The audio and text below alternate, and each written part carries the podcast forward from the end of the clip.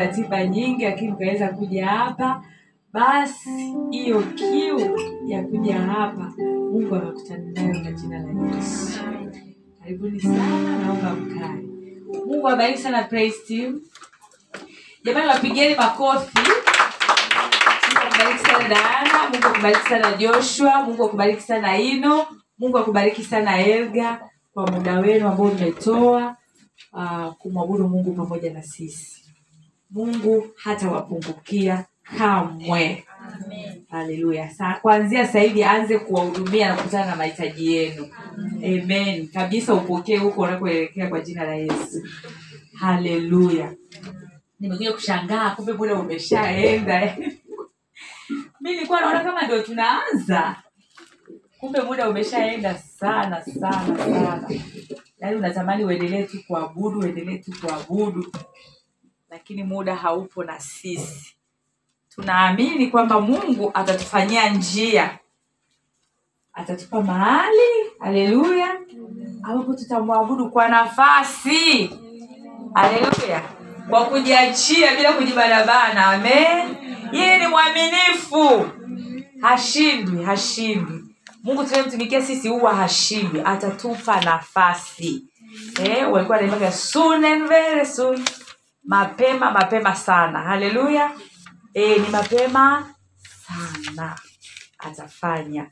Na mimi na wewe tuko mashahidi. Je uko tayari kushuhudia hilo jambo? Je uko tayari kushuhudia hilo jambo?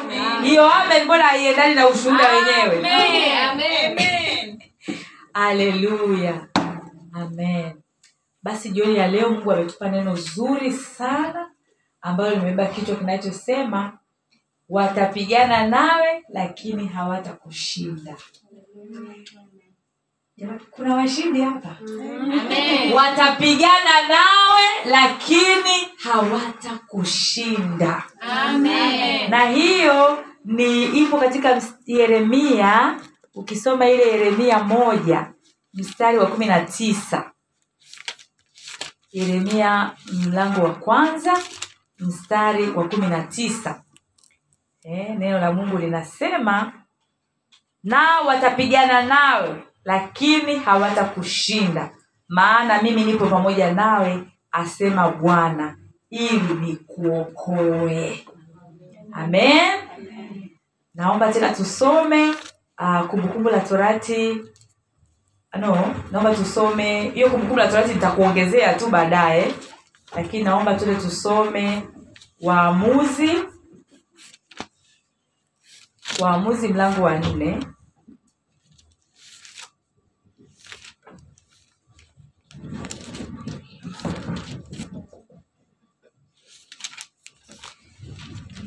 Ninakunyamazisha kimya iwe shetani kwa jina la yesu. Hauna uwezo wala mamlaka ya kuharibu ibada hii. Tunasoma uh, waamuzi mlango wa nne mstari wa kwanza hadi wa ishiri na tatu waamuzi mlango wa nne mstari wa kwanza hadi wa ishiri na tatu. Yaani ni mlango wote wa waamuzi nne yote. Tasoma katika jina la bwana. Neno la mungu linasema hata alipokufa ehudi wana wa israeli wakafanya yaliyo maovu tena mbele za macho ya bwana. Bwana akawauza na kuwatia katika mkono wa yabini mfalme wa kaanani aliyetawala huko hazori na sisera aliyekaa katika harosheti na mataifa alikuwa amiri Ah, okay. Na sisera aliyekaa katika harosheti na wa mataifa alikuwa amiri wa jeshi lake. Wana wa israeli wakamlilia bwana kwa kuwa sisera alikuwa na magari ya chuma mia kenda. Nayo akawaonea wana wa israeli kwa nguvu muda wa miaka ishirini. Basi debora nabii mke mkewe lapidothi naye alikuwa mwamuzi wa israeli wakati ule. Naye alikaa chini ya mtende wa debora kati ya rama na betheli katika nchi ya vilima uh, vilima vya efraim. Wana wa israeli wakakwea kwake awaamue huyo akatuma mtu akamuita baraka wa abinoamu toka kedesh naftali. Akamwambia je bwana mungu wa israeli hakutoa amri akisema enenda ukawavute kwako huko katika mlima wa tabori watu elfu kumi wa wana wa naftali na wa wana wa wa zabuloni nami nitakuvutia sisera amiri wa jeshi lake yabini hata mto wa kishoni pamoja na magari yake na wingi wa watu wake nami nitamtia mkononi mwako. Baraka akamwambia kama utakwenda pamoja nami ndipo nitakwenda. Bali kama hauendi pamoja nami mimi siendi. Basi akasema hakika nitakwenda pamoja nawe lakini safari utakayoiendea haitakupatia heshima wewe maana bwana atamuuza sisera katika mkono wa mwanamke debora akainuka akaenda pamoja na baraka mpaka kedesh baraka akawakutanisha naftali na zabuloni waende kedeshi wakakwea watu elfu kumi wakimfuata. Debora naye akaenda pamoja naye. Basi heberi mkeni alikuwa amejitenga na wakeni yaani na wana wa hobabu shemeji yake musa akaipiga hema yake mbali penye mwaloni uliokaa sa, karibu na kedesh watu wakamwambia sisera ya kwamba baraka mwana wa abinoamu amekwea kwenda mlima wa tabore. Sisera akayakusanya magari yake yote na magari ya chuma mia kenda na watu wote waliokuwa pamoja naye toka harosheti na mataifa mpaka wa mata, okay, harosheti wa mataifa mpaka mto wa kishon debora akamwambia baraka haya inuka maana siku hii ndiyo siku hiyo ambayo bwana amemtia sera katika mkono wako. Je bwana hakutoka atangulie mbele yako?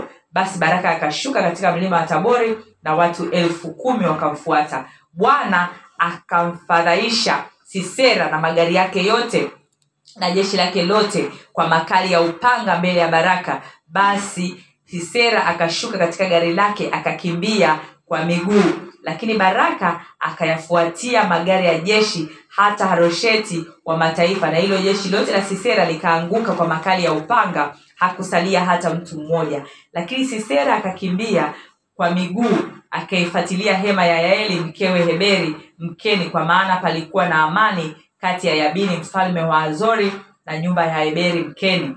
Yaeli akatoka kwenda kumlaki sisera akamwambia karibu bwana wangu karibu kwangu usiogope. Akakaribia kwake hemani naye akamfunika kwa bushuti.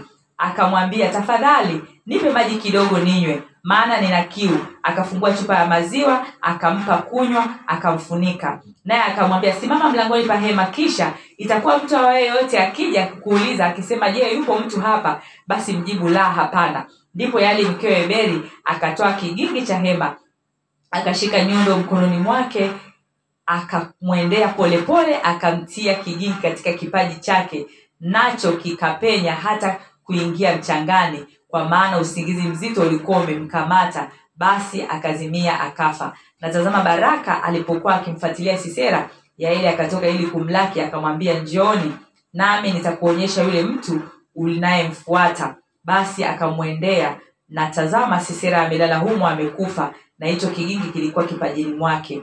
Basi hivyo mungu akamshinda yabini mfalme wa kanan mbele ya wana wa israeli siku hiyo. Mkono wa wana wa israeli ukazidi kupata nguvu juu ya yabini mfalme wa kanan hata walipokuwa wamemwangamiza yabini mfalme wa kanan haleluya.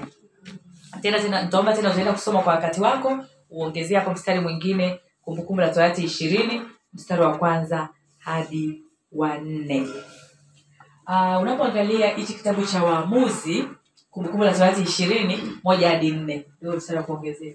Unapoangalia kitabu hiki cha waamuzi uh, hasa hii hapa tuliposoma inaonyesha kipindi hicho kipindi hicho uh, wa israeli walipoingia kaana walikuwa tayari wameshaingia kule katika ile nchi ya maziwa na asali. Walipokuwa wameshaingia kule mungu aliwaambia wasimwache mtu hata mmoja. Wawaangamize wote wale wa kaana lakini sasa wana waisraeli wao walivyoingia wakaingia kuna watu wengine wakawaacha. Wakati mungu aliwaambia asiwaache. Sasa kibaya zaidi ni kwamba wale watu walio- waliowaacha waka, wale wana wa israeli wakaanza kuiga mambo ya kule kwenye ile nchi. Wakaanza kutenda dhambi kama wale watu wa kule ile nchi ya Kanaan wakaanza hata kuabudu miungu yao. Kwao wakamwacha mungu. Kwao unaposoma huu mstari unaona sasa wana wa israeli wameshapigwa na mungu kwa sababu wamemwacha mungu kwa kuitumikia miungu mingine wamemtenda mungu dhambi na mungu waliokuwa wamemtenda mungu dhambi mungu akawauza. Amen. Kwa hiyo kumbe kuna hatari. Ukimwacha mungu mungu anaweza kukuuza. Yaani inamaana kwamba mungu anakuacha. Inamaana anaruhusu haleluya adui akushughulikie. Kwa mungu akawa amewaacha. Na mungu aliokuwa amewaacha alikuwa amewauza hapo ndipo sasa wakawa kwenye mateso makali.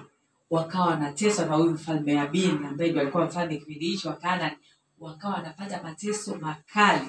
Na huyo mfalme alikuwa na kamanda eh, wa jeshi.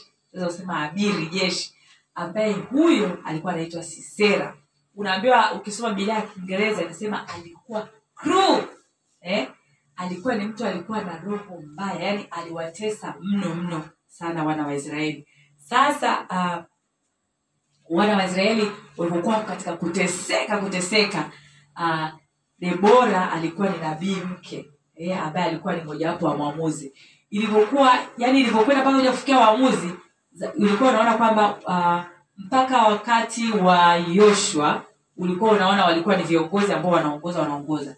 Baadaye sasa kukawa kama vile hakuna kiongozi ambaye amesimama. Ndio wakaanza kuwa waamuzi ambao pia walikuwa kama ni viongozi ambao wana wanaamua mambo mbalimbali. Na hapa sasa kumuona kwamba debora naye alikuwa ni mmojawapo wa au waamuzi. Alikuwa nabii. Alikuwa mwamuzi lakini alikuwa pia nabii mke. Kwa hiyo debora anakuja kumpa sasa baraka ujumbe kwamba mungu amemwambia kwamba aende akapambane na hao wakana maanake mungu ameahidi kwamba atashindia sasa baraka anakosa anakosa confidence eh? anashindwa kujiamini anaona kwamba yani anapata hofu anaambia "Ah, labda bwana uende na mimi eh? pata picha eh, kwa jinsi ambavyo culture ilivyokuwa kule. Wanawake walikuwa wanaonekana kama vile sio lakini huyu mwanaume yuko hapa anambia mimi kwa kweli siwezi kwenda labda uende na mimi. Basi Debora akamwambia sawa mimi nitaenda na wewe lakini unajua kabisa kwamba ushindi hautapata wewe. Heshima utapata wewe. Heshima leo itakuwa kwa mwanamke. Ndio ambayo tumeona hapa. Uh, hii inatuambia nini sisi? Ni kwamba uh, tunaweza tukajikuta kwenye changamoto nyingi. Kumbuka kichwa cha somo chetu kinasema kwamba watapigana nawe lakini hawatakushinda. Tunaweza kujikuta mahali ambapo tuko katika vita mbalimbali. Vita kwenye kazi vita kwenye biashara vita kwenye ndoa vita kwenye malezi vita mbalimbali ambazo tunapitia katika maisha. Katika vita hizi ambazo tunapitia uh, kuna mahali ambapo uh, mungu anaamua kuinua mtu aje akusaidie. Lakini sasa kama haujakaa vizuri unaweza uka, ukapata hofu kama aliopata baraka kwamba mungu amemtuma debora na amempa ujumbe wake kwamba nenda akamwambia baraka kwamba aende ashuke huko kwenye mlima tabori waende na watu elfu kumi. Yaani mungu anatoa details. Yaani unajuaga mungu yaani anatoaga details. Yaani mungu anaweza akakwambia kabisa hata nguo vaa hii hata viatu vaa hii. Yaani anakuelewesha kila kitu. Yaani anamwambia nenda shuka kwenye bonde hili. Nenda mahali hapa.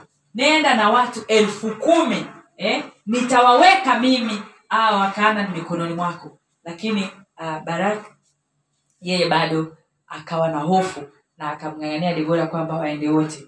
Tunapokuwa kwenye vita uh, mara nyingi tunaweza tukavamiwa na hofu kwamba itakuwaje. Inamaana pale aliona kwamba hilo jeshi ni kubwa sana mimi sitaliweza. Aliogopa ndio maana akasema "Ah, ah, labda niende na wewe. Yaani hapo kwa lugha ah wewe ndio umepokea ujumbe bwana? Yaani ya wewe si ndio Mungu amekwambia? Ah kwa sababu yeye amekwambia basi tuende wote. Amen. Kwa sababu uh, alikuwa ameangalia miaka ishirini wamekaa kwenye mateso makali. Na huyu jinsi uh, huyu sisera alivyokuwa mbaya alivyokuwa anajua kuwatesa. Alafu sasa alikuwa na magari mia tisa ya moto eh? ya chuma eh? ya chuma. Unaambiwa haya magari yalikuwa mbele yake kama yana upanga hivi. Huo upanga wenyewe kwa mfano kama mna jeshi lenu linatembea huo ndo unawamaliza. Kwa hiyo ilikuwa ni hatari. Yaani mia tisa. Kwao ilikuwa ni wanapambana na kitu kikubwa. Yaani wana waisraeli walikuwa hawana nguvu kabisa. Inaweza kujikuta kwenye vita namna hiyo. Vita kubwa ambayo ukiangalia hivi kwa macho hakuna namna ambavyo unaweza ukavuka. Lakini mungu akiwa upande wako utavuka kwa jina la yesu. Yaani unaangalia hivi vitu ambavyo labda mtu amesema au vitu ambavyo mtu amepanga kufanya ukiangalia eh, kwa mfano bali mtu anataka kulipa kodi eh, kodi ya nyumba ukiangalia be- balance ya akaunti yako. Haleluya na hiyo kodi unayohitajika yaani ni kama vile mashariki ilivyo mbali na magharibi. Yaani haiwezekani. Haleluya. Lakini kwa mungu inawezekana. Amen. Kwa hiyo inawezekana tuna vita moja hadi nyingine tunaopigana lakini leo mungu anao ujumbe kwa ajili yetu. Mungu anataka kuzungumza na sisi na kutuonyesha ni namna gani tutaweza kushinda kama vile ambavyo aliweza kuwashindia wana wa israeli. Na sisi mungu ataenda kutushindia vita yoyote yaani bila kujali ukubwa. Amen? Kwa sababu kwa mungu hakuna kitu kikubwa kuliko mungu. Mungu ni mkubwa kuliko vitu vyote.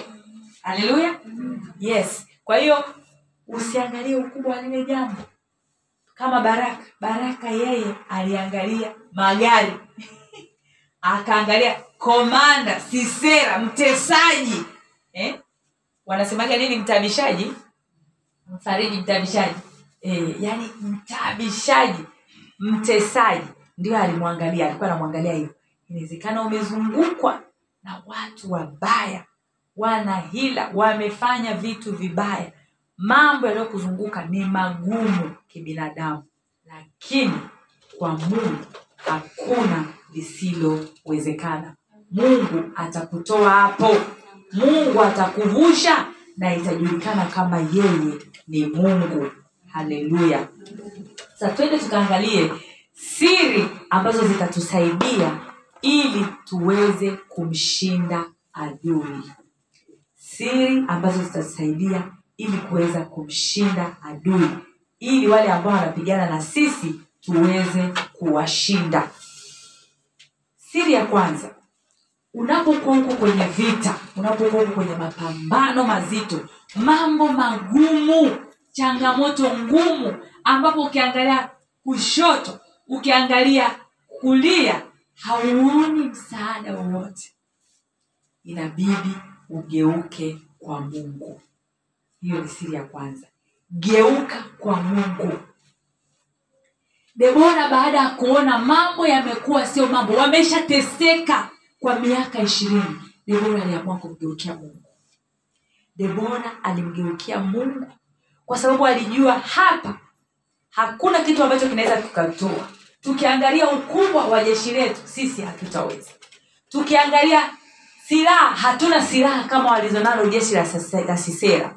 Lakini tukimwangalia mungu ambaye mungu tumemkosea na kutubu na kumgeukia mungu wetu mungu wetu atatusaidia tunaona debora akimwita mungu. Unaposoma ile zaburi ya kumi na sita mstari wa nane. Zaburi ya kumi na sita mstari ule wa nane.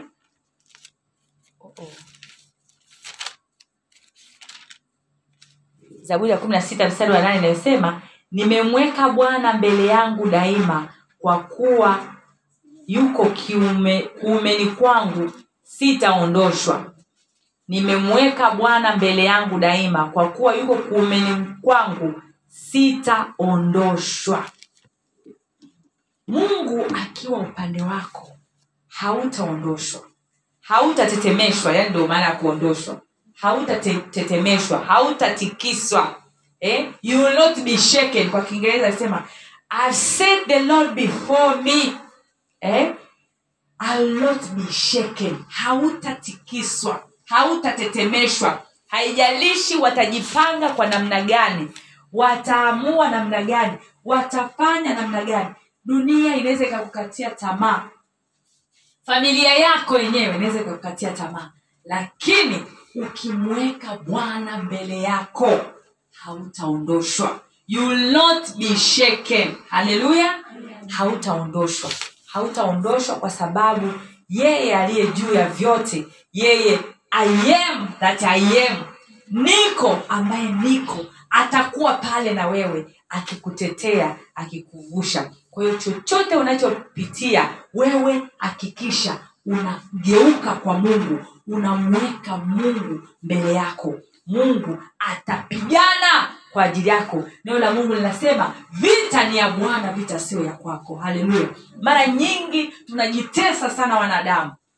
Tunajipa stress eh? tuna yani nyuso zimetushuka kwa kuhangaika haleluya tukipambana kwa nguvu zetu wenyewe tukifikiri sisi wenyewe tunaweza eh? lakini laitu tungelijua siri ni kugeuka kwa bwana kumgeukia bwana yeye atatusaidia atatupa mikakati eh, unapomgeukia mungu eh, unapomgeukia mungu mungu anakufungua macho eh? maake sasa unamgeukiaje mungu? Unamgeukia mungu namaana utamgeukia kwa kusoma neno lake. Amen? Unasoma neno lake. Unaomba eh? unakuwa na mahusiano naye mazuri. Unapokuwa umegeukia kwa mungu kwa kusoma neno lake kwa kuomba mungu atakupa mafunuo. Atafungua macho yako kwamba hapa unaenda hivi hapa njia ni hii kwa kuwa ukisoma zaburi thelathini na mbili mstari nane amesema kwamba atakuongoza. Amen. Jicho lake likikuangalia. Haleluya. Kwa hiyo geukia kwa bwana. Mgeukie bwana. Weka tumaini lako lote kwa mungu. Debora aliamua kugeuka kwa bwana. Na alivyogeuka kwa bwana bwana akampa neno ambalo liliwasaidia wakaja kuwavusha kutoka katika ile mateso waliokuwa wamekaa miaka ishirini. Nasi leo uh, tunakumbushwa kuweka tumaini letu lote kwa bwana kumgeukia bwana. Haleluya. Hapo tu ndo tunaweza tukapita. Kwa hiyo njia ya kwanza siri ya kwanza ni kuweka kugeukia kwa bwana. Aa, na siri ya pili ambayo itatusaidia tuweze kushinda adui ni kwa kuamua kutoogopeshwa na nguvu ya adui tukijua kwamba mungu vita ni ya kwake. Kutotetemeshwa na ku, au kutoogopeshwa na nguvu ya adui ukubwa wa adui. E, kwa lugha nyingine usiogope ukubwa wa adui. E, musa anawaambia wana wa israeli awa misri mnaowaona leo hamtawaona tena kwa jina la yesu hiyo changamoto unayoiona huo mlima unaouona hautauona tena jamani neno la mungu ukisoma isaya hamsini na tano neno la mungu huwa aliendi bure na neno la mungu lina lina nguvu yaani hapa tunavyoendelea hapa yaani kama mtu unaamini yani unadaka eh? yani unatapu eh?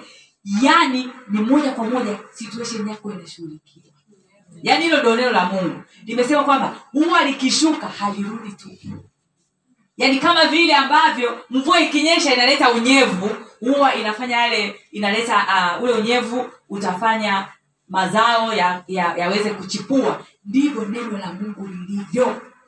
Haleluya. Kwamba halitarudi kama lilivyo. Lazima lishuke kufanya kile ambacho mungu amelituma kufanya kwa hiyo uh, tunatakiwa tu, tusiogope. Amen? Tusiogope. Kama mungu yuko upande wako utaogopa kwa ajili gani? Baraka. Aliogopa? Haleluya baraka akaogopa. "Ah, labda tuende wote. Hiyo spirit of baraka inabidi tuikatae kwa jina la yesu. Tusiogope kwa sababu kwanza mungu hajatupa sisi roho ya uoga hivi unajua watu wengi wamekufa na korona kwa sababu ya oga. Haleluya. Haleluya. Na watu wengi wamepata mi nakwambia uswahilini hawajapata korona. Uswahilini hawajapata korona. Wewe angalia watu wengi wanakufa wanatoka hospitali gani Ah, twende taratibu. Twendeni taratibu. Eh, eh, class. Wale yani tunaojua. Umeelewa eh? yani kwa sababu tunajua yani you yani when this it is at this stage you know it be like this. Hapo. Lakini mwenzangu na mimi huku hatujui hata kwamba inakuwaje hata oxygen ni kitu gani hata nini hata nini. Yani inawezekana zinakuja zinaondoka. Kwa sababu hatuna fia haleluya fia ni kitu kibaya sana. Hofu hofu ndio inaotesa watu. Amen? Hofu. Huyu baraka aliogopa ye aliangalia magari mia tisa. Akasema mungu wangu. "Ah, siendi mwenyewe. Sio mwenye neno? Twende. Haleluya lakini mungu anataka tusiogope. Yaani ukiweza kushinda uoga na kushinda uoga hauwezi kuwa mtu wa kawaida yaani kushinda uoga lazima uwe kama kichaa fulani. Yaani unaongea yaani pale ambapo wenzio wote wanaongea hivi wewe unaongea hivi. Eh? when they say there is casting down wewe sema they will lifting up. Wataposema kwamba kuna kuanguka wanasema ah, kuna kuinuka tena bwana. Kuna kuinuka tena kwa jina la yesu. Watu wanasema eh, jamani unajua ukishakuwa na mtoto wezi kuolewa Wewe jitavaa sheni kwa jina la yesu. Yaani nasema hivi yaani nitakuwa bibi harusi mimi nakumbukaga kaka mmoja yaani huo ushuhuda yaani ulituencourage tulipata huo ushuhuda tukiwaga chuo. Tuelezewa jinsi ambavyo dada mmoja alikuwa msichana alipata mtoto. Na huyo dada alikuwa ni dada kabisa wa mtu ambaye namjua yaani ni mtu ambaye sio story ambayo nilipata habari yaani nilikuwa naelezewa ushuhuda wa mtu nayemjua akawa alipata mtoto akiwa binti akaja akawa amekuwa mdada mkubwa tu. Sasa akawa ana hofu kwamba itakuwaje hasa aishaokoka, ameshaamua kusimama na bwana. Akawa na hofu kwamba sasa itakuwaje nani atakaye muoya na mtoto sijui anasema akawa amekuja mama mmoja. Akamwambia wewe unapokuwa umeokoka yakale yamepita. Tazama yamekuwa mapya.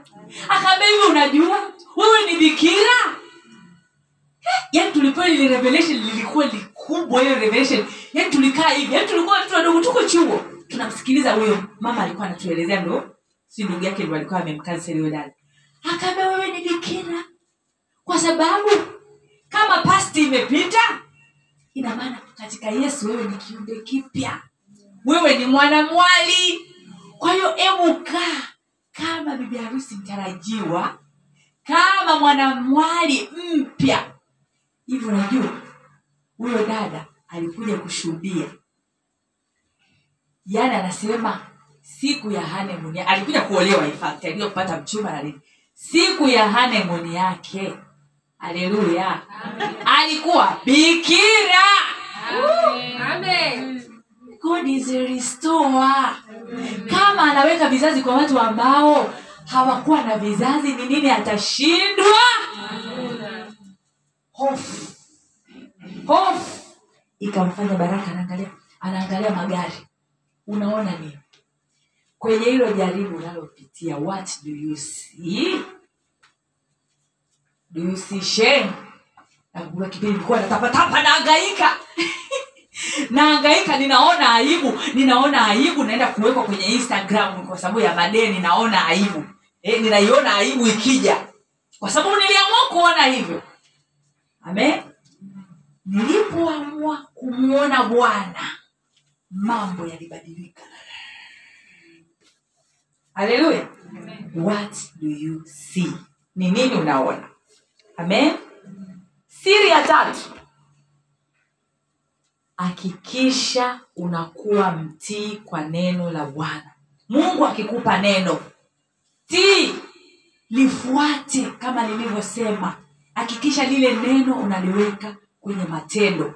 Hiyo ni siri ya kumshinda adui. Eh? inawezekana unaumwa. Inawezekana una changamoto ya kiuchumi. Inawezekana una shida moja hadi nyingine. Mungu anakupa neno. Eh? kwamba wewe utapona. Eh? wewe ni mzima. Sasa lile neno ukilipokea lile neno utembee nalo baraki alipewa neno. Neno kutoka kwa bwana. Tena yeye yani unajua wenzetu zamani walikuwa na privilege. Yani ilikuwa yani analipata neno yani kama karibia karibia yani kutoka kutoka mungu kupata ni bora hapo yani direct. Lakini akashindwa kuakti katika neno la bwana aliopewa mungu alimwambia kabisa wewe nenda ushuke na jeshi la watu elfu kumi eh, mwende kwenye huo uh, mlima taho, tahori mwende pale. Mtashinda. Nitamweka huyo sisera mkononi mwako. Oho. Sisera.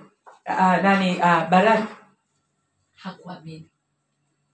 Na ndio maana alikuwa na woga. Ndio maana anataka na watu wengine waende naye. Kwa sababu hakutii neno la bwana. Unapoangalia este esta alipopewa neno la bwana. Eh? alipoambiwa kwamba bwana huyu huyu hamani amepanga kuua wayahudi wote. Usifikiri kwamba na wewe utapona. Maana alikuwa ashaanza kuzungusha zungusha na yeye. Usije ukafikiri kwamba na utapona. Esta alipotii lile neno akasema mimi nitaenda kwa mfalme. Japo ni kinyume na sheria kama nitaangamia naliangamia alisimama akatii neno. Alipokwenda wayahudi waliweza kupata ukombozi. Amen.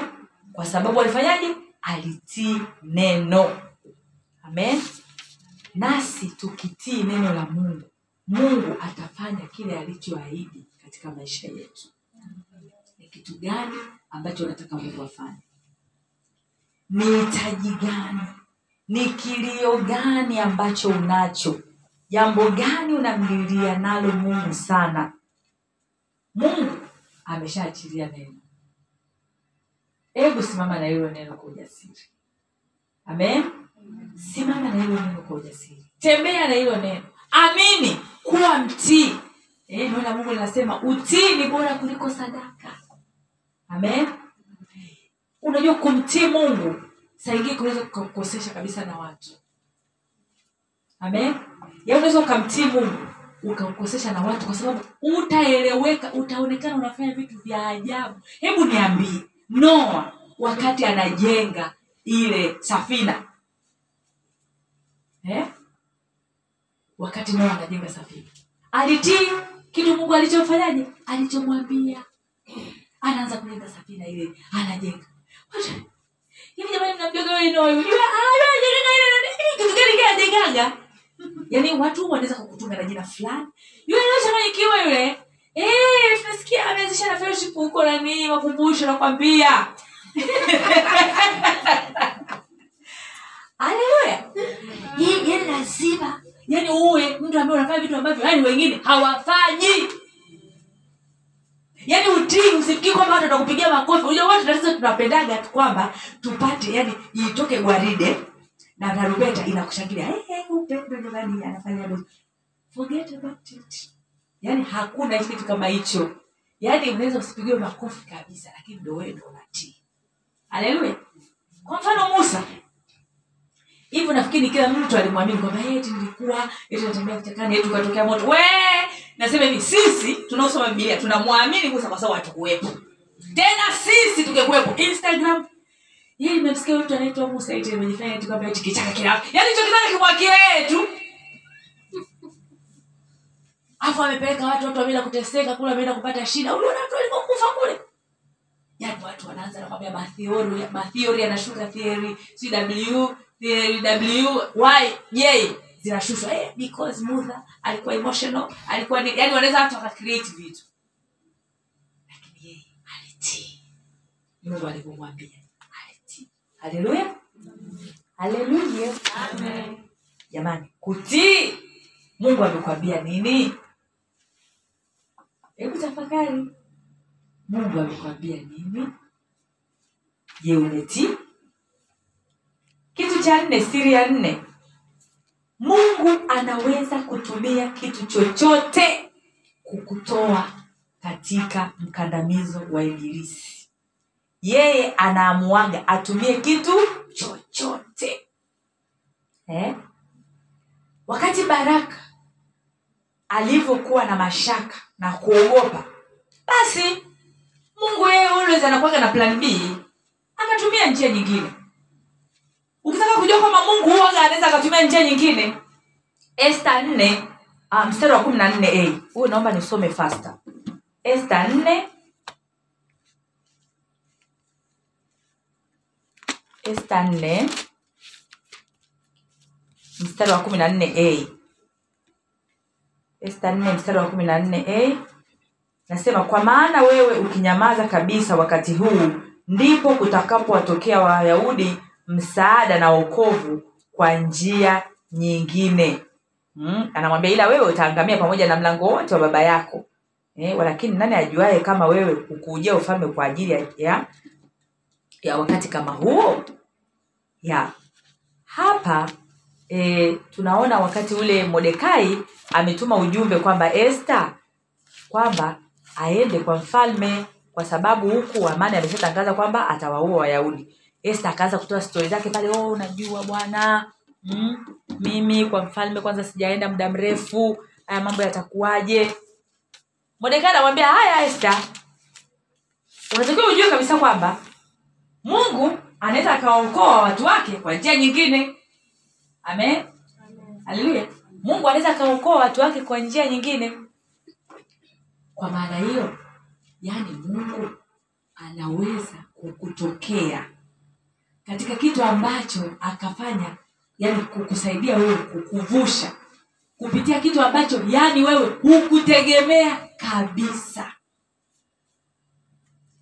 Yaani unapokuwa na mahusiano na mungu kama umeamua kumlingana mungu umeamua kuwe mwanamke heri ambaye tunasema yule mwanamke heri yaani inabidi ah, hata namna ambavyo unavyomwamini vitu kwa vitu yaani isiwe ni kama vile akili yako inavyokutuma haleluya. Yaani uangalie mungu akupe neema ya kuangalia vitu yeye anavyoona. Kwa sababu kama utaenda kwenye maamuzi labda anayofedha fedha ukaangalia kutokana na akaunti yako inavyosoma huo muujiza hautatokea. Huo ushindi hautatokea amen. Kama utafanya kutokana na hali halisi inavyoonekana. Amen. Hali halisi inaonekana kabisa kwamba huyo mume yani anaonekana kabisa na kimada samoya samoya samoya na inawezekana na mpango kabisa wa kujenga na vitu kama vitu. Kujimuguzisha amen. Hivyo ndo hali halisi. Yani natural eh? naturally speaking. Ndivyo ilivyo. Lakini wewe neno linakwambiaje? Sasa usiangalie kwamba "Ah, hii hatua ambayo ameshafika. Yaani ukaangalia kwa jicho hii hatua ameshafika. Kweli huyu ataweza kweli kurudi nyuma? Yaani unaangalia hivyo kwamba wanaonekana sio wana- wanaonekana huku na huku. Inasemekana wamenunua gari la pamoja inawezekana wamenunua mashamba pamoja. Yaani ukianza kuangalia hivyo mungu anaweza akatokea kule kule kwenye ile familia. Yaani kwenye hiyo familia feki ambayo kwenye familia feki ambayo imeanzishwa. Mungu anaweza akatokea huko huko. Akafanya kitu ambacho kikawa ni ujumbe kikamrejesha yule nyumbani baba fasta haleluya. Haleluya. Yaani unafikiri anachezaga bali mle mle. Kumbuka ule ushuhuda wa princess yaani ule usule ni ushuhuda wa kujifunza sana. Yule mwenye nyumba yake ambaye alikuwa anamnyanyasa na kumtangaza mtaani kwamba zamani alikuwa vizuri alikuwa vizuri kibiashara nini yuko juu ni mpangaji wake ambaye asubuhi na ilekea ni mpangaji ambaye ana sehemu kubwa kuliko wengine nafikiri. Sasa ghafla amekuja kuwa na hali ambayo sio nzuri ameshindwa kumlipa kodi. Anaanza kumtangaza kwa mtaani "Ah, kafuliana lolote sijui nini? Alafu anakwenda kumtishia na kumdhalilisha kila wakati na kumsema mbele za watu yani kumwaibisha alafu baada ya maombi yule mbaba anamwambia hivi. Sasa akawa anauza friji zake. Baada ya maombi pale nini ameshapita yule mtu anataka kumwambia "Eh, sasa nikutafutia basi mteja wa hizo friji ili upate hela ya kulipa kodi. Kaambia, kukaa kaleta kule mteja. Alafu sio kuleta tu mteja. Akamwambia e, alafu mimi nimekusamea hiyo laki yule mtaabishaji. Yaani usingeweza kabisa kutegemea kwamba breakthrough ya princess ingetoka kwa yule yule mwenye nyumba yake aliokuwa na mnyanyasa. huyo ndio Mungu. haleluya. Huyo ndio amen. Yaani mungu sio kama sisi wanadamu. Mungu alitumia mwanamke ambaye housewife haleluya housewife alikuwa zake nyumbani katulia sehemu anaosha vyombo anapanga sebule yake anapanga nyumba yake anapika yuko bize na shughuli zake. Ndio huyo Bwana usingesema kama mwanamke huyu anaweza kuua. Ndio huyo mungu aliweza kumtumia. Kuua. Komanda wa jeshi. Hebu hivi jamani hivi unajua komanda lakini hivi komanda wetu hapa sasa ni nani hapa nchini. Wa jeshi. Mabewe hey. sasa mama ambaye yuko bagara kiburugwa pale. Mko zake bize. Kwenye chumba chake kimoja anafanya zake shughuli zake. Yaani unaweza kuwa kompea hawa watu. Lakini mungu anasema yeye anatumia vidhaifu ili asije akatokea mtu. Akasema unajua mimi nina nyota saba. Mimi sijui na nyota thelathini. Mungu njia zake sio zetu. Na ndio maana vita yako usiiangalie kwa jicho la kibinadamu. Yaani ukiweza yaani ni kitu kidogo cha kutwisti yaani kuamua kwamba kila vita kila kitu chako sasa hivi unaangalia kwa jicho la bwana kwani bwana anasemaje? Yaani unakuwa taira kidogo yaani hautakuwa sawa. Lakini utakuwa unashinda watu hawataelewa. Watu watakuuliza kwani imekuweje hebu tueleze imekuwaje? Haleluya. Kwa sawa watakuwa sawa. Amen. Na watakapokuuliza mara nyingine wewe hata majibu utakuwa nayo. Mimi kuna majibu sina. Haleluya. Kuna majibu sina kabisa. Namna vitu vilivyoenda namna vitu vinavyobadilika yaani sina majibu. Lakini ninamjua. Aliye mwamba. Aliyeniokoa ni bwana. Ninamjua mungu ambaye ni mshindi. Yeye niko ambaye niko. Ndio ambaye huyo anayefanya. Kwao ni mungu tu. Amen? Kitu cha mwisho. Umwombe mungu akupe mkakati wa kiungu divine strategy yani. Mkakati wa kiungu ambao utautumia kumshinda adui yako. Mwombe mungu akupe mkakati wa kiungu haleluya. Divine strategy ambayo utatumia kumshinda adui yako. Ah! yule mwanamke yaeli mungu alimpa divine strategy mkakati wa kiungu haleluya wa kumshinda yule adui sisera wa kummaliza kabisa. Yaani yule mwanamke ilikuwa sio kumshinda tu kummaliza amen? Yaye akati aliyemwona sisera ndo anakimbilia sasa kwenye nyumba yake. Yaye anasema ameenda kumlaki hiyo eh? amempa ameenda kumlaki kumpokea yani kwa shangwe. Anamwambia karibu bwana wangu karibu kwangu usiogope. Eh? karibia. Hebu fikiria. Sio hivyo tu akamfunika hiyo walioita hiyo bushuti ni blanketi. Ukisoma kwenye bilia kiingereza blanket. Eh? yaani cheki alivyo yani divine strategy. Yani alimweka sawa. Eh? silent killer. Eh? na blanketi juu. Akaomba maji akampa maziwa. This woman. Inabidi mungu akupe mkakati wa kiungu yaani katikati ya changamoto uwe kam hasa sisi wanawake. Haleluya. Labda kuna jambo umelihisi kwa mme wako. Haleluya leo naona bwana ana, anao wanawake ambao kwenye ndoa bwana ananyie eh, baki kuna anapaniaga singo leo naona yuko na, wao kwenye ndoa. Eh, labda ni mumeo hapo amen. Kuna jambo unahisi kwamba kitu fishi kinaendelea. Hata wanaboa kwenye mchupa eh? inawezekana huyo mchumba unamuhisi kama vile. Sasa wanawake cha kwanza tutafanyaje? Tutashauti hey, nimesikia. Divine strategy. Yaani unajifanya kwamba hiyo simu yake wala una hata mda nayo.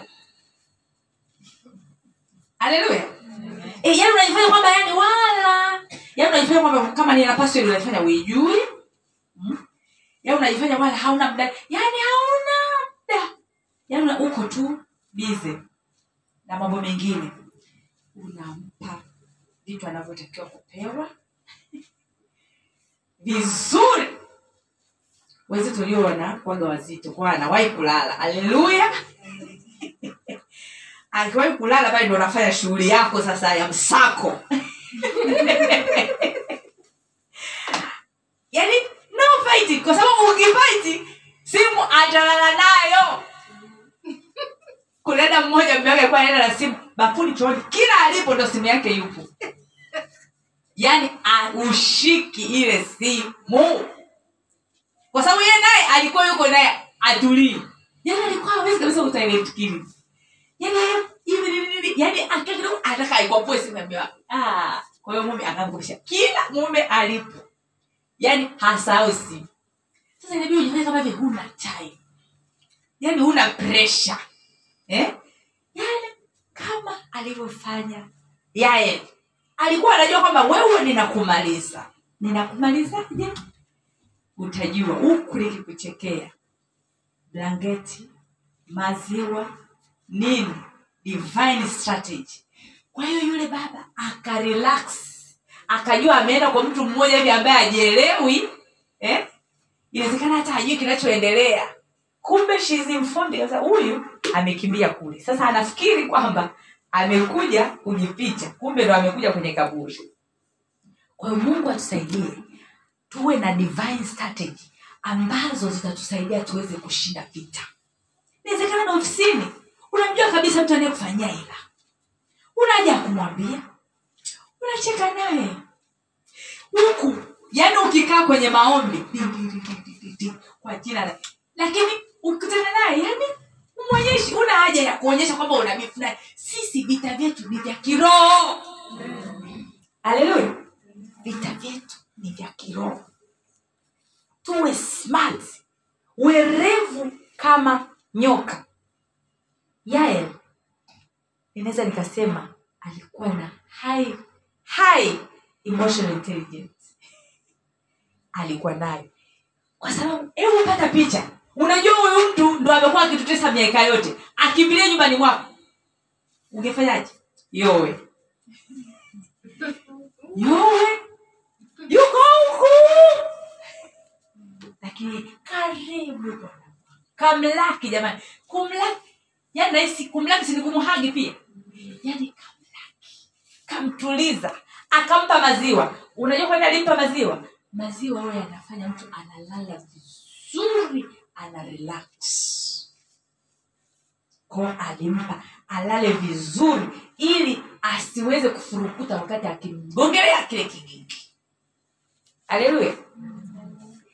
Kuna mwanamke mwingine ambaye kwenye bibilia ambaye naye alitumia divine strategy ili kumshinda adui yake.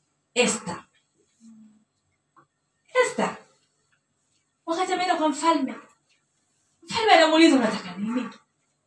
Anaambia naomba mfalme. Ukisoma ile uh, Esther, Esther ule mlango wa tano. Anaambia bwana wangu mimi ninaomba tu wewe na amani mkaribie kwenye karamu.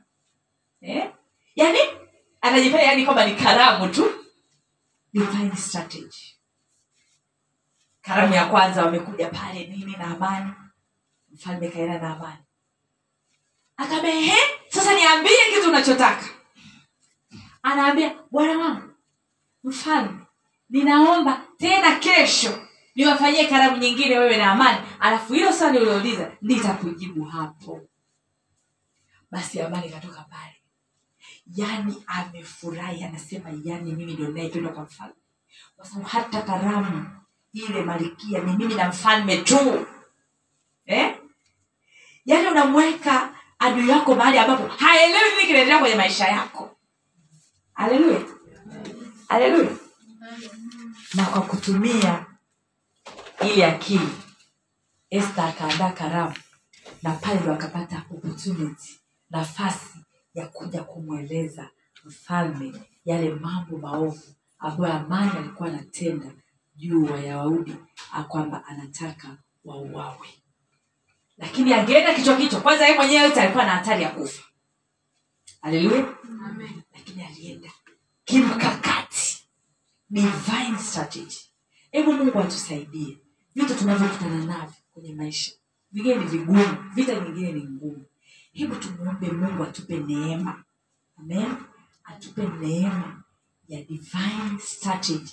Namna ya kushughulikia hivyo vitu. Namna ya kushughulikia hizo vita. Ili tuweze kushinda. Kwa kuwa kama mungu akiwa upande wako utashinda. Haleluya este alishinda. Wana wa israeli walishinda. Eh? Tunaona watu wengi Biblia imejaa mifano ya watu wengi wengi wengi ambao walishinda vita. Hiyo vita utashinda kwa jina la yesu. Haleluya. Hiyo vita utashinda. Usikate tamaa. Mungu akiwa upande wako ni nani aliye juu yako? Haleluya. Mungu akiwa juu yako ni nani aliye juu yako? Mungu atakushindia hiyo vita na wewe utanyamaza kimya. Amen. Basi tuende tuombe. Tumwombe mungu atuonekanie atusaidie atuwezeshe kwanza tu tumwamini mungu hata tunapopita katika